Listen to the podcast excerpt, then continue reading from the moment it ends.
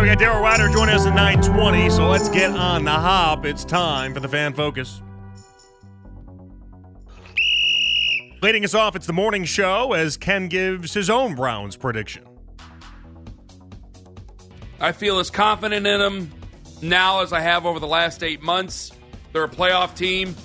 Dare to dream. Dare, no, dare to have expectations, not dream. Dare to have expectations for this team. They're a playoff team. Boy, Mark- that's interesting. That that the way you just phrased that is 100% true, Thank you. but it's got to be so different. Not a lot of places are like that where you should have big expectations, but yet I think there's butterflies in the stomachs of a lot of fans. Where is that the case? The only thing hurting your expectations are previous letdowns and years and years and years of them. But don't let, if you're letting Watson play into it, then we'll, we we can talk. If you're letting Stefanski play into it, we can talk. If you're letting Andrew Berry picking the players, we can talk. Don't give me the PTSD of Colt McCoy or Johnny or anybody else play into it. All right? Stick to what we have right now. Stick to this team. It, there's no way if you just stick to it. This is an expectation thing. This isn't just Kenny getting all excited to me and an excitable boy thing. Even though I am an excitable boy. If you just look at this, go go on Ourlads right now. Go look at their current depth chart. You look at this depth chart. Tell me this isn't a playoff team. Tell me it is. Unless guys get hurt, which could possibly happen, it's a long season. Unless you just have that many guys get hurt, this is a playoff team. So I'm putting out that expectation right now. They're a playoff team. I have expectations for them. I have standards for them. Playoffs. Market. Now, I don't know how far. I can't guarantee you that. I mean, Ken's right. They are a playoff team. First off, didn't know Ken gets his depth charts from Ourlads. I didn't know. As I'm always curious to find out where people get theirs from. I've said 11 wins for a long time, about four months or so. Eh, Listen, if they don't make the postseason, that means you're nowhere close to 11 wins. You're not missing the postseason with 11 wins. So, my 11 win prediction comes with a postseason appearance, and from there, the AFC is so good. I can't tell you deep postseason run, although I do believe the talent is there.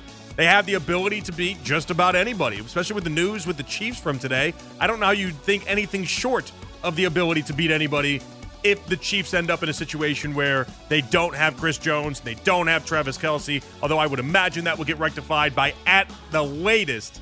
As long as the Kelce isn't an ACL injury, I would imagine the Chris Jones side of things gets rectified by week eight. So might be a complete non story in about six, seven, eight weeks. But for right now, it's a massive story. All right, we go to afternoon drive. Nick and Dustin discuss Jelly Roll, the country singer. I feel like I would be Jello The, Roll. the, the country artist. I feel like yes, I feel like Jello Roll is Jelly Roll's like cousin, who's half as talented, half as famous, but somehow he gets by. Like he's like he's like the third voice on every Justin Bieber song. He's like the Diplo version. Yes, yeah, exactly. When David Guetta gets his hands on it, that he puts a little Jello roll in the middle of the song there. DJ Khaled. We the best. Now he might be Jello Roll. The, DJ Khaled would be another guy that could have been called Jelly Roll, and you'd be you'd be like, yeah, I totally get that. It's not quite as big as Jelly Roll. But he's got jelly rolls. He does, but he owns it, man. really any fat guy could be called Jelly Roll. Something about fat guys that are that are uh, musicians or artists makes me makes me like them more. But yet your co-host, my fatness gets in the way of our partnership all the time. I love you. Ah, I mean, there are times there's judgment with my fatness. Oh, hey, Took a peek at that lunch today. what are you what are you what are you eating over there? Huh? You feel like What it's judgment when I say that to you? Not all the time. Sometimes. It's usually right after you've made fun of how I look. It typically comes from Keith. To be fair, It does. To be fair. to be fair, Keith will send me a, a, a, a, a text. Uh-huh. I can spit One of that out. those. One of those. Uh, Friday, 620. Yeah. Um, Keith will send me a text and be like, "Look what Nick's eating." Yeah. Well, actually, today it was like, look at him, you spin that fork around.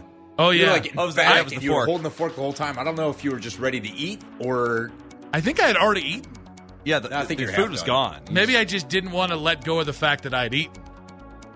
You're hoping somebody else will bring another plate in. Yeah. you were open for some It more food. was, I was ordering, I was subconsciously ordering more food there. uh, as as we were doing the show. more food. I am fat. I need to eat. I don't know why the singing at the end. It lost me the first time. It lost me the second time. Jelly Roll, the country singer. Listen, we hadn't discussed much with Jelly Roll. I don't know him that well. Bohm, you know all his stuff apparently. I, I don't Not know all his well. stuff. Not all, some, you covered one of his songs though. Yeah, it's a phenomenal song. T- 10 out of 10 would recommend the listen. It's called I Need a Favor. I'll check it out. You know I love country music. I'll definitely check it out. Uh, he is a he's very TikTok famous. That's how I know Joey Roll. You live in the TikTok world. It kind of makes sense that the two of you would uh, link up in such a fashion. I just I I don't listen to much new country. I listen to Morgan Wallen. We can put that out there, but I don't catch much new country because I never listen to it. Let's say on the radio, for instance. Like all the new stuff I get is because I've already liked an artist, and when they come out with a new CD and I listen to it that way. I, I'm not discovering anything new at this point. Haven't really in like five, six years discovered anything truly new. I think Morgan Wall and Eric Church probably the last two country artists that I actually was like, oh, you guys hear this guy? And then in the case of Morgan, I was early on him, but in the case of Eric Church, I was like two years late. All right, next up. Baskin and Mennigan on Lucas Giolito and the rough outing yesterday. Giolito was uh, a major disappointment. I, although he looked okay when he first got out there, and then all of a sudden it was like, goodbye, grand Yeah, slam." He, he started to be seriously plagued by the long ball when he found his way to, to the Angels. It was weird when he was with the when he was with the White Sox. He was actually throwing really well this season. wasn't real prone to it as much, and then found his way to the Angels. Had a couple starts there, and I don't know if it's just the air in there. I don't know what goes on inside of you know the Los Angeles Angels, where guys just show up and decide to underperform unless your name's Shohei Ohtani or Mike Trout. But apparently, that's what happened to Lucas Giolito on top of it. And so, boy, I hope they can get that fixed. I, I thought it was interesting before the game. He said he was excited to come to Cleveland because this place is a pitching factory.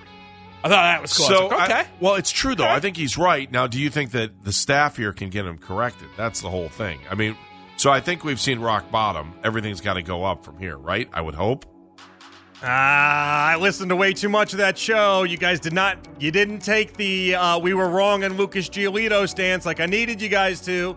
Hey, when I get something wrong, I hand up, I admit it. And I'm not doing a victory lap on Lucas Giolito. But let me do a quick victory lap on Lucas Giolito. I'm not a victory lap guy. I'm not that guy, but I told you. I told you all. I'm going to do this at 940 at some point, too. I told you all what was going to happen. He'd been miserable with the Angels. I told you this was not a move to make them a contender.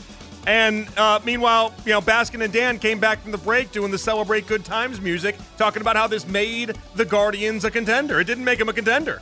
When you get it wrong this quick after, you got to give me the I was wrong segment, not the let's see if we can get them corrected segment.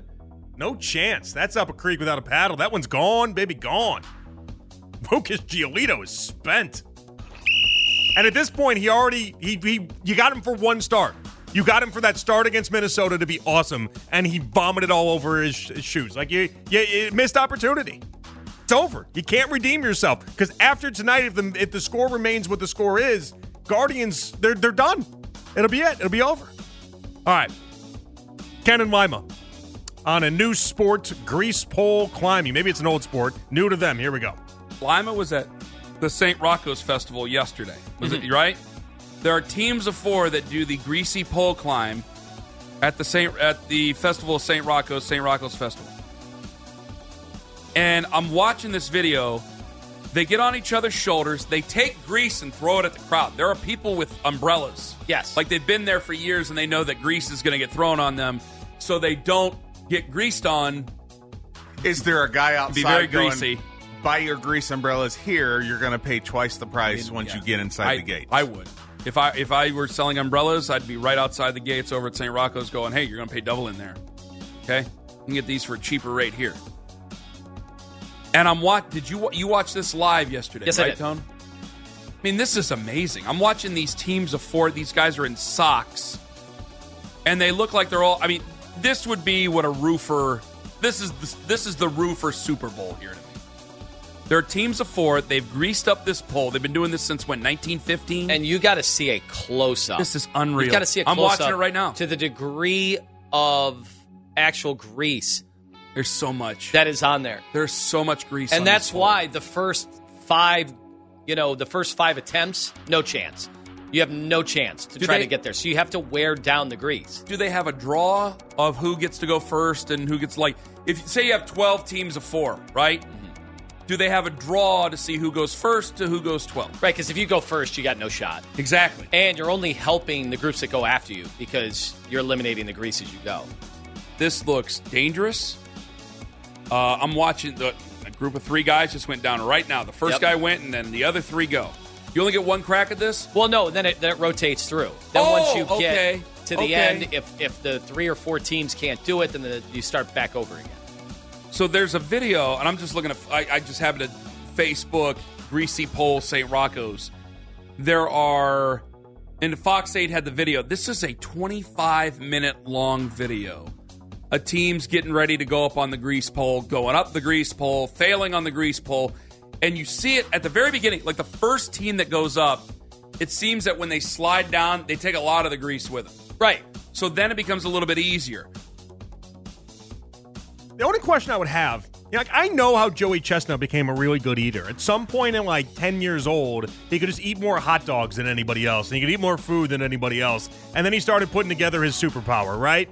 Some sports, quote unquote, you just understand how they got there. I'll never understand how somebody became like the Babe Ruth of this sport that they're talking about. Greased up pole climbing. How do you know you're good at that? How do you become good at that? Where do you go practice that? I mean, well, let's grease up the pole. Come on over. We're going to do some practices. What? So odd to me. Lastly, Nick and Dustin on prime time. Deion Sanders and a big win for Colorado over the weekend. the Colorado stuff, like there were, and I heard the morning show talk about it. I I, I heard, um, oh man, what was I listening to this weekend? It was Sunday out and about. It must have been the Knoxville station. They were talking about Prime, and uh, you know he's only going to be in Colorado a year. Can can the man win first?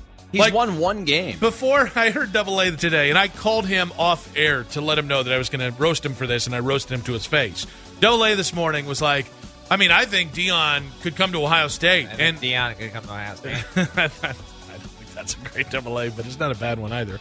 But uh, they could, uh, he could take recruiting to a whole nother level. It's like wh- what? What? One, he's got one game at Colorado. And first off, he hasn't he hasn't even been on the road to recruit. Yeah, he got a bunch of, of transfer guys in. Yeah, getting guys out of the portal to come to Colorado, where there were a plethora of jobs, is not the same thing as getting any five star you want to come to Columbus. And I just think like I that Colorado could have a good year this year. But if Deion's modus operandi is going to be every year, I'm just going to reach into the portal and get 80 guys or 50 guys that I want here, he's not going to win. Travis Hunter was the story. Deion was the story. Travis Hunter was also the story. One NFL scout reportedly believed that Hunter has the potential to be both Justin Jefferson and Jalen Ramsey in one player. He is the Shohei Ohtani of college football. As the season moves on, more will be talked about him. Never less about Deion, who's remarkable in his own right, but more will be talked about Travis Hunter. Incredible weekend of college football. We'll talk about that a little bit more later on. Daryl Ruiter, our Browns insider, joins us next with the latest. Uh, we're going to talk about the Guardians, by the way, because the Guardians about to wrap up that game against the Twins. So we're going to talk Guardians with him and then get into the Browns. It's overtime with Jonathan Peterlin here with you guys on the fan.